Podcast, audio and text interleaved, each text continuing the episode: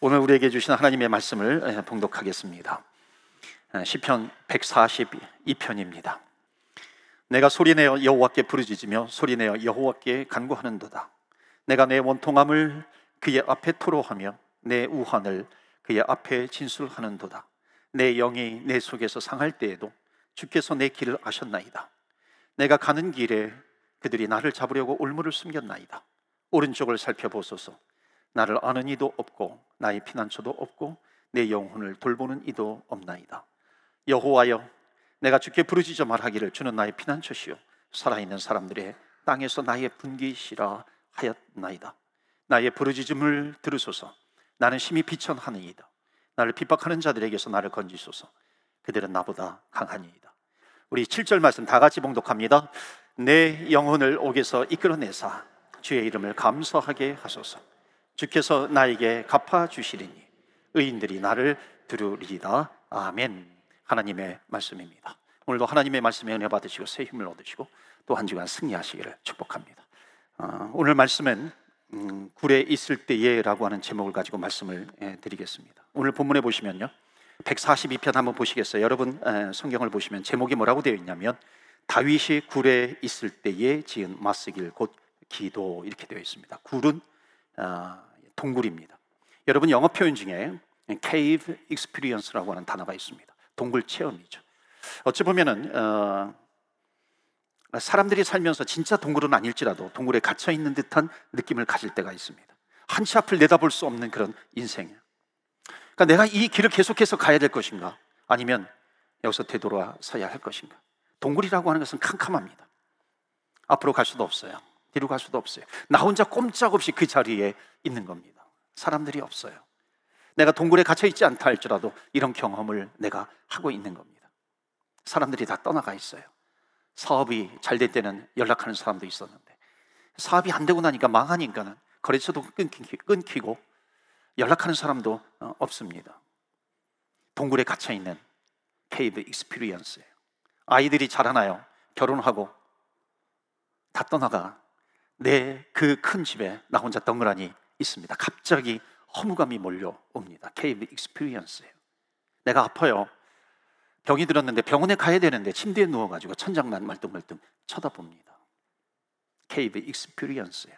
행복한 결혼을, 결혼을 꿈꿨어요. 그런데 가정 자체가 동굴이에요. 믿었던 사람에게 배신을 당합니다. 갑자기 사랑하는 사람과 이별을 합니다. 동굴의 경험. 오늘 본문의 말씀 보시면 바로 이 동굴에 깊은 동굴의 체험을 하고 있는 한 사람이 있었으니 그 사람이 바로 다윗이에요. 다윗 왕입니다. 그러니까 오늘 본문의 말씀 보시면 다윗이 동굴 속에서 부르짖는 기도입니다. 이 배경이 사무엘상 22장에 나오는데 사무엘상 22장에 보면은 다윗이 원래 이스라엘의 일대 왕이 사울 왕이었습니다. 사울 사울 왕이었는데 예배를 자기 마음대로 드려가지고 폐위를 당해요. 그리고 새롭게 사무엘 선지자를 통해서 다윗에게 기름을 붓습니다. 그런데 다윗이 왕으로서의 기름 부음을 받았는데 사울 왕이 계속해서 다윗을 죽이려고 합니다. 자기의 군대를 동원해 가지고.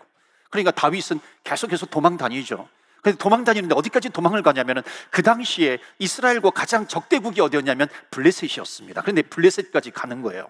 그러니까 블레셋은 골리앗 장군이 있었는데 다윗은 옛날에 골리앗 장군을 죽였잖아요. 그런데 위험을 무릅쓰고 거기까지 간 겁니다.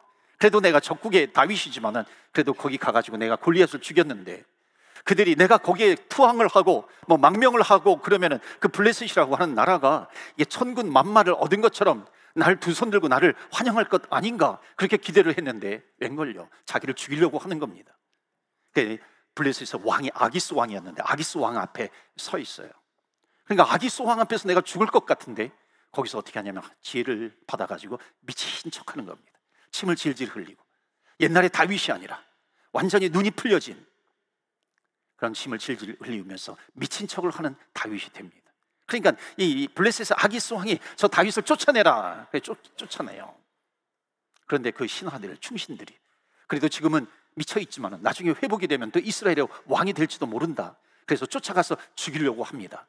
그 감각이 있잖아요. 다윗도 전쟁을 많이 겪어봤으니까 그러니까 자기 아기스 왕의 부하들이 자기를 죽이려고 하니까는 정말 냅다 도망가는 거예요. 어디까지 도망을 가냐면은 블레셋과 이스라엘의 그 접경 지역까지 갑니다. 그곳이 바로 아들람이에요. 아들람 굴. 거기에는 많은 굴들이 있습니다. 석회 동굴이 아, 있어요. 그러니까 접경 지역이었는데 거기는 접경 지역에서 이스라엘 진영에 있는 겁니다. 그러니까는 이스라엘 진영에서 이스라엘 깊숙이는 들어가지 못하, 못하죠. 왜냐하면 아직까지도 사울 왕이 등을 부릅뜨고 자기를 죽이려고 하는 겁니다. 그래서 아둘람에 여러 개 굴이 있는데 그 중에 가장 깊은 곳 깊은 곳을 찾아서 갑니다. 그리고 동굴 안으로 들어가요. 아둘람 굴입니다. 이제 자기를 잡으려고 오는 그 발자국, 말발굽 소리도 들리지 않아요. 자기 혼자 놓여 있습니다. 여러분 자기 혼자 그 동굴 안에 있을 때에 이 다윗에게 떠오르는 생각이 무엇일까요? 무엇이었을까요? 다윗은 혼자 있으면서 무슨 생각을 했을까요? 이런 생각 아니겠어요? 조금 전에 내가 경험했던 것을 생각했을 겁니다. 아기스 왕에서 침을 질질 흘리고 있었던 내 모습. 그래도 내가 한 나라의 왕인데 그 적국의 왕 내가 죽여야 될 적국의 왕인데 그 왕 앞에서 내가 살겠다고 미친 척하면서 침을 흘리면서 바보짓 하면서 내 목숨을 살리기 위해서 미친 척을 했던 내 모습을 생각하면서 이 다윗은요 수치스러운 느낌을 갖지 않았겠어요. 내가 그 왕 앞에서 그렇게 미친 척을 하다니 한스럽기도 하고 자존심은 또 얼마나 무너졌겠어요. 여러분 다윗은 그 굴 속에서 누구에게 실망을 하냐면 자기 자신에게 실망을 합니다. 여러분 다른 사람에게 실망 다른 사람에게 그 실망하는 건요 견딜만 합니다. 왜냐하면 아직 내 자존심이 살아 있는 거거든요. 내가 저 사람 때문에 실망해서 저 사람 때문에 실망해서 저 사람 때문에 실망했어. 아직까지도 내 자존심이 살아 있으니까 견딜만 합니다. 그런데 여러분 언제 사람이 비참해지는 줄 아십니까? 내 자신이 내 자신을 발견했을 때예요. 내 자신을 발견하고 실망했을 때입니다. 아, 나는 아무도, 아무 사람도 아니구나. 아무것도 아니구나. 저도 목회를 하다가 하다가 문득, 문득 내가 정말 아무것도 아니구나. 이런 마음이 밀려오면은요, 참 괴롭죠. 다윗이 지금 그 아들남 굴 안에서 자기를 돌아보면서 아마 그랬을 거예요. 내가 골리앗을 죽은 장군이라고 아니야, 아니야. 나는 정말 아무것도 아닌 사람이구나. 그 적국의 왕 앞에서 미친 척 해야 되는 그 절망감. 그 아둘람 굴은 굉장히 깊은 곳이에요. 그런데 그 깊은 굴보다도 내 안에 있는 그 절망감의 깊이가 훨씬 더 깊은 겁니다. 나에게 실망해요. 하나님 앞에 죄송스러워요. 그 하나님 앞에 기도합니다. 부르짖습니다. 하나님 죄송합니다. 하나님 죄송해요. 하나님 그런데 너무 무서워요. 내가 지금 동굴 안에 있어요. 내가 지금 어디로 가야 될지 모르겠어요. 막막합니다. 이 다윗은 그 동굴 안에서 외쳤을 거예요. 사랑하는 성도 여러분, 혹시 이런 상황 가운데 계신 분이 있습니까? 아니, 이런 상황이 앞으로 생겨나지 않기를 바라지만은 만약에 이런 상황을 만나게 된다면은 우리는 어떻게 될까요? 다윗이 굴 안에 있을 때 그 굴에서 어떻게 벗어났는지 오늘 말씀을 같이 나누면서 이 굴에서 동굴에서 벗어날 수 있기를 축복합니다. 자, 첫 번째로 이 다윗이 굴에서 했었던 일이 뭐냐면은 이겁니다. 자기 속에 있는 것을 숨김없이 다 하나님 앞에 아랜 거예요. 다른 말로 하면은 기도한 겁니다. 기도했다는 거예요. 다윗의 기도는 그냥 기도가 아니에요. 오늘 본문의 말씀 2절을 보니까 내 원통함을 그 앞에 토로해요. 우환을 그 앞에 진술해요. 그냥 기도가 아니라 여러분 기도에도 기도에도 기도하는 방법이 있습니다. 여러분 기도는 거창한 게 아니에요. 기도는 그냥 여러분 속에 있는 마음을 자세하게 아뢰는 겁니다. 여러분 어떤 기도를 다윗이 했나요? 우리는 다윗의 기도를 배워야 됩니다. 기도 응답이 잘 안 되는 이유 가운데 하나가 뭐냐면 기도하는 법을 잘 몰라서 그래요. 어떨 때는 보면은 그 열심히 기도를 하는데 성도님들이 기도하는 걸 보면은요 이렇게 너무 거창하게 기도합니다. 물론 대표 기도는 그럴 수 있어요. 대표로 하는 거니까. 그런데 하나님과 일대일로 기도할 때요. 너무 거창해, 너무 근사한 경우가 있습니다. 너무 하나님 듣기 좋은 소리만 하는 것 같아요. 주님, 주님 뜻대로 하소서, 주님 뜻대로 하소서. 그런 거창한 기도가 나옵니다. 물론요, 기도의 마지막 단계에 가면은 그렇게 되기, 주님 뜻대로 하소서 그런 고백이 되죠. 그런데 그렇게 되기까지 반드시 거쳐야 되는 단계가 있습니다. 이 단계를 무시해버리면 주님 뜻대로 하소서, 주님 뜻대로 하소서 바로 넘어가게 되면요. 굉장히 형식적인 기도가 되는 겁니다. 여러분, 기도는 어떻게 시작하는 줄 아세요? 내 속에 있는 거예요. 내 속에 있는 욕심, 내 속에 있는 더러움, 더러움, 내 속에 있는 욕망, 이것을 다 고백하는 겁니다. 토로하는 거예요. 내 마음을 쏟아놓는 것이 기도입니다. 그런데 내 앞에, 내 안에 쏟아놓을 것은 너무나도 엄청나게 많은데 그것을 꽉꽉 누르고 하나님 앞에 고백할 때는 주님 뜻대로 하소서, 주님 뜻대로 하소서. 사업을 뭐 열어놓았어요. 사업을 했는데 매상이 올랐으면 좋겠어요. 그런 마음이 있어요. 그런데 하나님 앞에 주님 뜻대로 하소서. 흥하게 하듯이 하시든지 망하게 하시든지 주님 뜻대로 하소서. 주님 뜻대로 하소서. 고쳐 주시든지 말든지 주님 뜻대로 하소서. 주님 뜻대로 하소서. 여러분 틀린 것은 아니지만 가만히 보면은 솔직한 기도는 아니라고 하는 겁니다. 여러분 기도의 출발은 솔직함이에요. 기도의 출발은 내 마음을 쏟아놓는 솔직함이다. 여러분 예수님께서 어떻게 기도하셨나요? 예수님께서 겟세마네 동산에서 십자가를 지어 이제 지시기 전에 예수님께서 기도하실 때 바로 아버지 뜻대로 하소서 아버지 뜻대로 하소서 그러지 않았어요. 처음에 어떤 스타팅 과정이 있습니다. 그 과정은 뭐냐면 아버지여 이 잔이 이 고난의 쓴 잔, 이 사망의 잔, 이 잔을 내게서 지나가게 해주세요. 나에게서 지나가게 해주세요. 여러분 이게 무슨 고백인 줄 아세요? 아버지 나 좀 살려주세요. 나 좀 살려주세요. 그렇게 계속해서 기도합니다. 한 시간, 두 시간 기도하다가 마지막에 기도에 깊이 들어가니까 아버지 뜻대로 하소서. 아버지요, 내 원대로가 아니라 아버지 원대로 하소서. 여러분, 아버지 뜻대로 하기 전에는 내 마음을 쏟아 놓아야 하는 거거든요.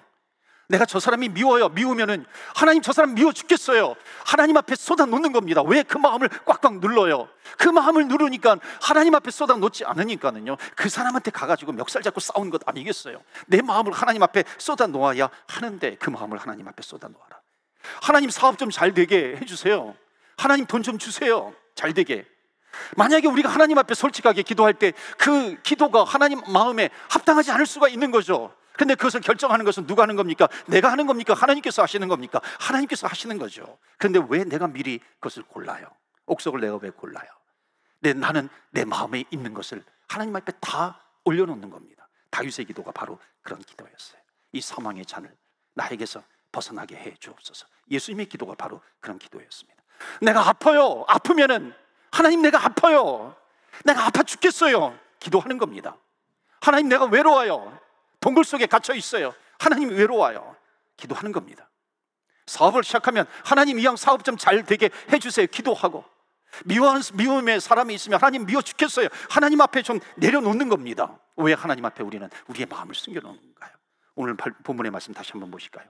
1절, 2절 다시 한번 보여주시면 내가 소리내어 여호와께 부르짖으며 소리내어 여호와께 간구하도다. 근데 그 간구가 뭐예요? 2절에 보시면 내가 내 원통함을 그 앞에 토로하며 내 우환을 그 앞에 진술하는도다. 여기 내 원통함을 토로한다 그래요. 내 원통함을 토로해. 여러분 토로라고 하는 것의 한문 뜻이 뭐냐면 한문의 뜻이 뭐냐면 내 속에 있는 것을 남김없이 샅샅이 다 끄집어내는 겁니다. 내 마음에 있는 것을 다 끄집어내서 하나님 앞에 그것을 말로 표현하면서 고백하는 것. 이것이 토로예요. 내 원통합니다. 원통합니다. 그것을 주님 앞에 토로하고 있어요. 어디에서? 굴 속에서요. 아무도 없는 캄캄한 그골 속에서 토로하는 거죠. I pour out my complaint. 영어로 하면 I pour out my complaint. complain이 complain. 하나님 앞에 그 컴플레인을 다 쏟아내놓고 있는 겁니다. 여러분 다윗의 기도는 굉장히 원색적이에요. 솔직한 기도입니다. 그런데 여러분 아세요? 인간미가 철철 넘치는 그런 기도 하나님이 좋아하세요. 출애굽기에 보면은 민수기에도 나오는데 성전의 재단을 쌓을 때 다듬지 않은 돌로 쌓으라 그랬거든요. 다듬지 않은 돌로 쌓으라라고 하는 것이 뭐예요? 죄 전에 나올 때. 지금으로 해석하면 하나님 앞에 예배드리고 하나님 앞에 기도할 때에 다듬지 않은 돌로 쌓지 마라. 포장된 마음으로 나오지 말라는 거예요. 박스되어 있는 마음으로 나오지 말고 감춰서 내 마음을 감추지 말고 하나님 앞에 너의 마음을 다 토로하라래. 하나님 앞에 그 너의 마음을 다 내려놓으라 하는 겁니다. 사절 보시겠어요? 사절에 보면 내 오른쪽을 살펴보소서. 나를 아는 이도 없고 나의 피난처도 없고 내 영혼을 돌보는 이도 없습니다. 다윗은 숨기지 않아요. 하나님, 지금 한 사람도 없어요. 한 사람도 없다니까요, 하나님. 나, 나, 나에 대해서 좀 아세요. 하나님 나를 좀 도와주세요. 야고보서 4장에 보면은 너희들이 응답하지 못하는 것은 그 이유는 너희들이 간구하지 않았기 때문이다. 너희들이 구하지 않았기 때문이다. 마태복음 7장에도 보면 구하라 주실 것이다. 찾으라 찾게 될 것이고 두드리라 열리게 될 것이다. 구하는 자, 찾는 자, 두드리는 자, 구하고 듣고 찾게 될 것이다. 아예 하나님 다 아시잖아요. 전능하신 하나님인데. 전지하신 하나님 모든 것을 아시는데. 여러분 하나님께서 모든 것을 다 아시죠. 그런데 하나님께서 다 아시는 것과 하나님께서 주시는 것은 다르다는 겁니다. 마치 하나님께서 이 매뉴얼로 정해 놓으신 것 같아요. 내가 다 알지만 너의 마음을 다 알지만 너가 구할 때, 간구할 때, 부르짖을 때 내가 너에게 주겠다 말씀하시는 겁니다. 우리는 하나님 앞에 올려드려야 돼요. 하나님 아파요. 하나님 힘듭니다. 외롭습니다. 일이 잘 안 돼요. 좀 잘 됐으면 좋겠습니다. 제가 요한복음 강해 설교할 때 아마 올해 초쯤 될 겁니다. 땅콩 박사라고 하는 책을 한번 소개한 적이 있어요. 1800년대 아직까지도 그 미국의 노예 그 제도가 그 있었을 때에 좋은 백인 부부를 만난 흑인 조지 워싱턴 카버 박사가 있었습니다. 공부를 잘해가지고 어, 그 백인 부부를 통해서 어, 농학 박사까지 됩니다. 공부를 해요. 이분이 농학 박사 된 다음에 자기 고향 알라바마로 가가지고 그 거기에서 어, 땅콩을 재배하는 기술을 이렇게 보급을 해요. 그래서 이 땅콩 수확이 엄청나게 많아졌어요. 근데 너무 많아져가지고 풍년인데 나중에 사람들이 막 complain 하는 거예요. 왜냐하면 땅콩이 너무 많으니까 땅콩만 먹을 수 없잖아요. 그러니까 막 complain 해요. 너무 풍년이 들어가지고. 그때 이 조지 워싱턴 카버 박사가 하나님 앞에 기도합니다. 숲을 거닐면서 하나님 왜 인류를 창조하셨습니까? 그러니까 마치 하나님께서 어, 이렇게 주시는 마음이 얘야 그 기도는 너한테 어울리지 않아. 좀 더 솔직하게 기도할 수 있겠니? 하나님 두 번째 기도합니다. 왜 인간을 만드셨습니까? 아니야 아니야. 그것도 너무 원론적인 기도. 좀 더 솔직하게 어울리는 기도 하지 않겠니? 그때에 이 카버 박사가 땅콩을 한 줌을 탁 쥐고서 하늘을 향해서 하나님 왜 땅콩을 주셨어요? 왜 땅콩을 만들어 주셨어요? 하나님 도와주세요. 죽겠어요. 안 되겠어요.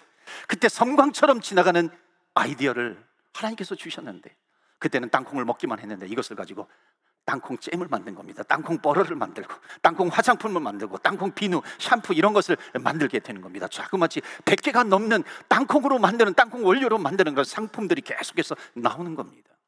여러분 아세요? 우리 기도가 정말 내 실존 바닥에서 경험하고 있는 그런 아픔들이 있어요. 그것을 왜 우리가 억눌러요? 우리가 주님 앞에 나왔으면 그것을 솔직하게 내 원통함을 토로하듯이 다윗의 기도처럼 나의 속마음을 하나님 앞에 올려드리는 겁니다. 제가 한번 기도하는데 하나님 제1차 밴쿠버 선교대회 주의 뜻대로 하소서 주의 뜻대로 하소서 기도하는데 하나님께서 똑같은 마음을 주시는 것 같아요. 야, 너 솔직하게 기도해라. 솔직하게 기도해. 하나님 정말 교회가 쓰임 받게 해 주옵소서. 하나님 이것을 통해서 영혼들이 구원받게 해 주시고 고비들을 통해서 하나님 정말 하나님과 멀리 했던 사람들이 다시 돌아오게 해 주시고 하나님 나라 확장을 위해서 쓰임 받게 해 주옵소서. 더 솔직하게 기도할 수 없겠니? 하나님 더 많이 모이게 해주세요. 일꾼들을 보내주세요. 재정을 채워주세요. 하나님, 하나님, 내 속에 있는 마음을 하나님 앞에 올려드리는 겁니다. 주님께서 그 마음을 받으신다는 것이에요. 우리의 기도는 정말 주님 앞에 솔직하게 올려드리는 내 원통함을 토로하는 겁니다. 사랑하는 성도 여러분, 내가 동굴 안에 있는 것 같으세요? 하나님 앞에 부르짖으세요. 기도하세요. 토로하세요. 하나님께서 응답하실 줄 믿습니다. 두 번째로 동굴에서 벗어나는 방법이 있어요. 그것은 뭐냐면 다윗은 찬송했습니다. 여러분 동굴 동굴에서 벗어날 때 찬송을 해야 됩니까? 한번 여러분 질문에 답해 보세요. 동굴 안에 동굴에서 벗어났을 때 찬송합니까? 동굴 안에서 벗어나기 위해서 찬송하는 겁니까? 1번이에요, 2번이에요. 답은 두 개밖에 없어요. 둘 중에 하나만 고르면 됩니다. 여러분, 동굴 안에서 찬양해요. 아니면 동굴 밖에 나와서 찬양을 합니까? 동굴 안에서 찬양하는 것 아니에요. 정말 그러세요? 동굴 안에서 찬양해야 됩니까? 그런데 우리는 얼마나 동굴 안에 있을 때는 찬양하는 것이 아니라 내 입술에 원망이 나오고 동굴 밖에 나오면 하나님 감사합니다. 나를 건져 주셔서 꺼내 주셔서 감사합니다. 그런 찬양을 하지 않습니까? 여러분 찬양이라고 하는 것은 결과에 대한 찬양이 아니라 찬양이라고 하는 것은 그 굴에서 벗어날 수 있는 무기 이것이 바로 찬양이에요. 그리고 기도입니다. 그래서 우리는 찬양과 기도를 하는 거죠. 내 마음을 쏟아놓는 것입니다. 그래서 다윗은 이 시편 57절에 보시면 하나님이여 내 마음이 확정되었어요. 내 마음이 확정되었고 내 마음이 확정되었으니 내가 노래하고 내가 찬양하리이다. 이것이 똑같이 시편 57편이 아들랑굴에서 지은 시입니다. 하나님 앞에 찬양하는 거죠. 동굴 안에서 찬양하는 겁니다. 여러분 정말 하나님이 감동받으시는 찬양은 동굴 안에서 캄캄할 때 나 홀로 있어요. 외로워요. 아무도 없어요. 내가 잠을 자야 되는데 잠을 못 잠을 잠을 자지 못하는 그 밤중에 나 홀로 하나님 앞에 찬양을 올려드릴 때 하나님은 그 찬양을 받으신다는 겁니다. 여러분 혹시 목욕탕에서 노래 불러 보셨어요? 찬양해 보셨어요? 내가 때를 밀고서 막 때를 밀고 있는데 다 보니까 주변에 아무도 없어. 그때 혹시 그런 마음 안 드세요? 노래 한번 불러봐야 되겠다. 노래 한 번 부르면요 깜짝 놀랍니다. 내가 이렇게 노래를 잘, 잘했나? 여러분 가장 공명이 공명이 좋은 데가 어디냐면 목욕탕이에요. 그러니까 목욕탕에서 노래를 부르면은요 와 내가 이렇게 노래를 잘했는가 막 울려요. 그곳과 버금가는 곳이 어딘지 아세요? 동굴이에요. 동굴에서 아 하면 어어어 하고 막 울리잖아요. 정말 내가 이렇게 노래를 잘했나? 거기서 노래를 하면요 정말 신비로워요. 세상에서 가장 공명이 잘 되는 곳입니다. 여러분 동굴 안에서 찬양하세요. 찬송하세요. 하나님이 감동 먹으십니다. 주변에 아무도 없어요. 아니 아무도 없는 것이 아니라 원수들이 나를 죽이려고 해요. 나를 애워싸고 있어요. 바로 그런 캄캄한 밤에 동굴 안에 있는 그런 경험 가운데 하나님 앞에 찬양으로 내 찬양을 올려드리는 겁니다. 하나님께서 받아 들으시는 찬양입니다. 어느 예수님 잘 믿는 가정이 있었어요. 그런데 어린 자녀를 먼저 떠나보낸 가정이었어요. 여러분 이 가정 이런 가정은요. 가정 자체가 동굴입니다. 왜 우리 집안입니까? 왜 절망이 안 되겠어요? 왜 저예요? 왜 우리 가정이에요? 마음의 상심이 너무 큰 겁니다. 백 번, 천 번 생각해 보아도 하나님 너무 서운한 거예요. 마음이 무너졌어요. 의외로 이런 동굴 같은 가정들이 많이 있다는 겁니다. 이럴 때 정말 중보 기도가 필요해요. 하나님, 저 부부가 다시 하나님을 붙들고 일어나게. 해주세요. 주님의 손을 붙들고 일어나게 해주세요.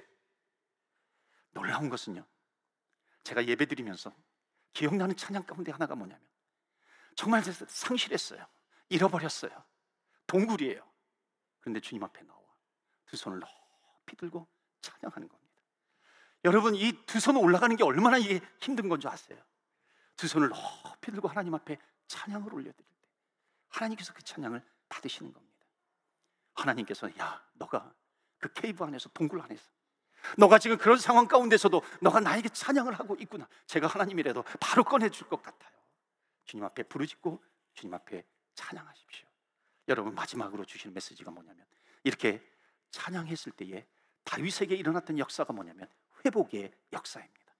어떤 회복이에요? 오늘 본문의 말씀 7절에 보면 내 영혼을 옥에서 이끌어내서 감옥에서 이끌어내 주시는 겁니다. 동굴에서 이끌어내 주시는 거예요. 그래서 어떤 회복을 주시냐면 첫 번째로 가족의 회복입니다. 사무엘상 22장에 보면은 이 배경이 나온다 그랬잖아요. 거기에 보면 1절에 보면은 이 다윗의 가정은 깨진 가정입니다.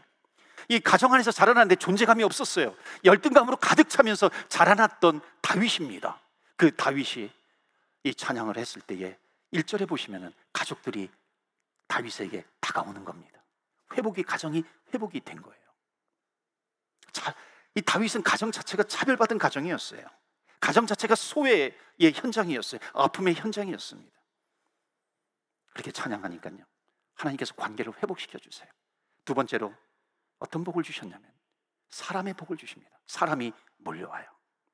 여러분 요즘은요. 우리 자녀들을 위해서 여러분 기도하는 거 포기하지 마세요. 특별히 자녀들에게 복을 주신다 그랬습니다. 다음 세대들을 위해서 우리는 기도해야 해요. 여러분 요즘 시대가 어떤 시대인 줄 아세요? 한국에서 유행하는 단어가 있더라고요. 무슨 삼포 시대라 그래요. 포기, 삼포 시대. 뭐 연애 포기, 결혼 포기, 출산 포기. 그 다음에 그것으로 끝나는 것이 아니라 오포 시대라 그래요. 취업도 포기해요. 내 집 마련 포기, 칠포. 건강도 포기하고 외모 관리도 포기한다는 겁니다. 인간관계도 포기하고 소망도 포기해, 희망도 포기하는 겁니다. 엠포 시대. 그렇잖아요. 요엘서에 보면은 젊은이들이 꿈을 꾸게 될 것이요. 이상을 보게 될 것이요. 이상을 보게 되고 꿈을 꾸게 된다는 것입니다. 하나님께서 함께 하시면요. 시시하지 않아요. 하나님께서 함께 하시면 담대하게 나아가는 겁니다. 이런 자녀들을 자녀들로 세워 주신다고 주님께서는 약속해 주셨기 때문에 우리는 어떤 환경 가운데 있다 할지라도 부르짖는 거예요. 찬양하는 거예요. 기도하는 것입니다. 그럴 때 하나님께서 꺼내 주시리라. 거기에서 나오게 해 주시리라 하시는 겁니다. 마지막으로 사명을 회복시켜 주십니다. 보니까 사람들이 막 밀려오는데 2절 말씀해 보니까는 다윗이 동굴 속에 있어서 기도하고 찬양하는데 누구를 보내 주시냐면 마음에 원통한 자, 그 다음에 환란 자, 빚진 자, 마음에 멍이 든 자, 이런 사람들을 보내주신다는 겁니다. 2절에 사무엘상 22장 2절에 보니까는 400명이나 보내준다 그래요. 가만히 다윗이 동굴 속에서 그 자기에게 다가오는 사람들을 보니까 가만히 보니까 누구냐면은 다 자기의 모습을 가진 사람이에요. 원통한 자, 환란장한 자, 빚진 자, 마음에 멍든 자, 상처가 있는 자, 상한 마음을 가진 자 그런 사람들을 보내주신다는 겁니다. 위로해 주시는 거죠. 힘을 주시는 거죠. 거기서 무엇을 회복시켜 주신가? 사명을 회복시켜 주시는 겁니다. 동굴의 현장이 사명의 현장이 돼요. 어떤 사명이? 다윗은 왕이 됩니다. 이제 왕이 너가 이제 왕이 되면 백성들이 왕 내가 아파요. 그리고 나오면 아프긴 뭐가 아파? 나 원통해요. 그러면 원통하긴 뭐가 원통해요? 폭군이 아니라 그 원통한 자, 마음에 멍든 자, 상처난 자 그런 사람들을 다 받아들이는 성군이 되는 사명을 주시는 겁니다. 사랑하는 성도 여러분, 그렇게 되면 동굴이 변하여 동굴이 동굴로서가 아니라 사명의 현장이 됩니다. 내가 어떤 동굴 안에 갇혀 있다 할지라도 부르짖으세요. 찬양하세요. 하나님께서 가정을 회복시켜 주시고 인간 관계를 회복시켜 주시고 사명을 회복시켜 주실 것입니다. 그래서 동굴이 변하여 사명의 현장이 되어 가시기를 주의 이름으로 축원합니다. 아멘. 이 시간에 우리 같이 기도합니다. 다윗이 다윗이 도망하여 살겠다고 들어간 곳이 아둘람 굴입니다. 너무 원통했어요. 너무 외로워서 거기에서 자기 속에 있는 것을 다 토로하고 쏟아냈습니다. 그리고 찬양합니다. 여러분 오늘 짧은 시간이지만 여러분의 마음을 쏟아놓으십시오. 숨기지 마시고요. 하나님 살려주세요. 하나님 도와주세요. 하나님 역사해 주세요. 내가 주님 앞에 미리 찬양합니다. 내 마음이 주님 앞에 확정되고 확정되었습니다. 하나님 도와주세요. 여러분 가족이 회복이 된다는 겁니다. 관계가 회복이 되는 것이고 사명이 회복, 회복이 되는 겁니다. 하나님 쓰임 받게 하여 주시옵소서. 우리 다 같이 합심하여 주님 앞에 기도합니다. 다 같이 기도하겠습니다.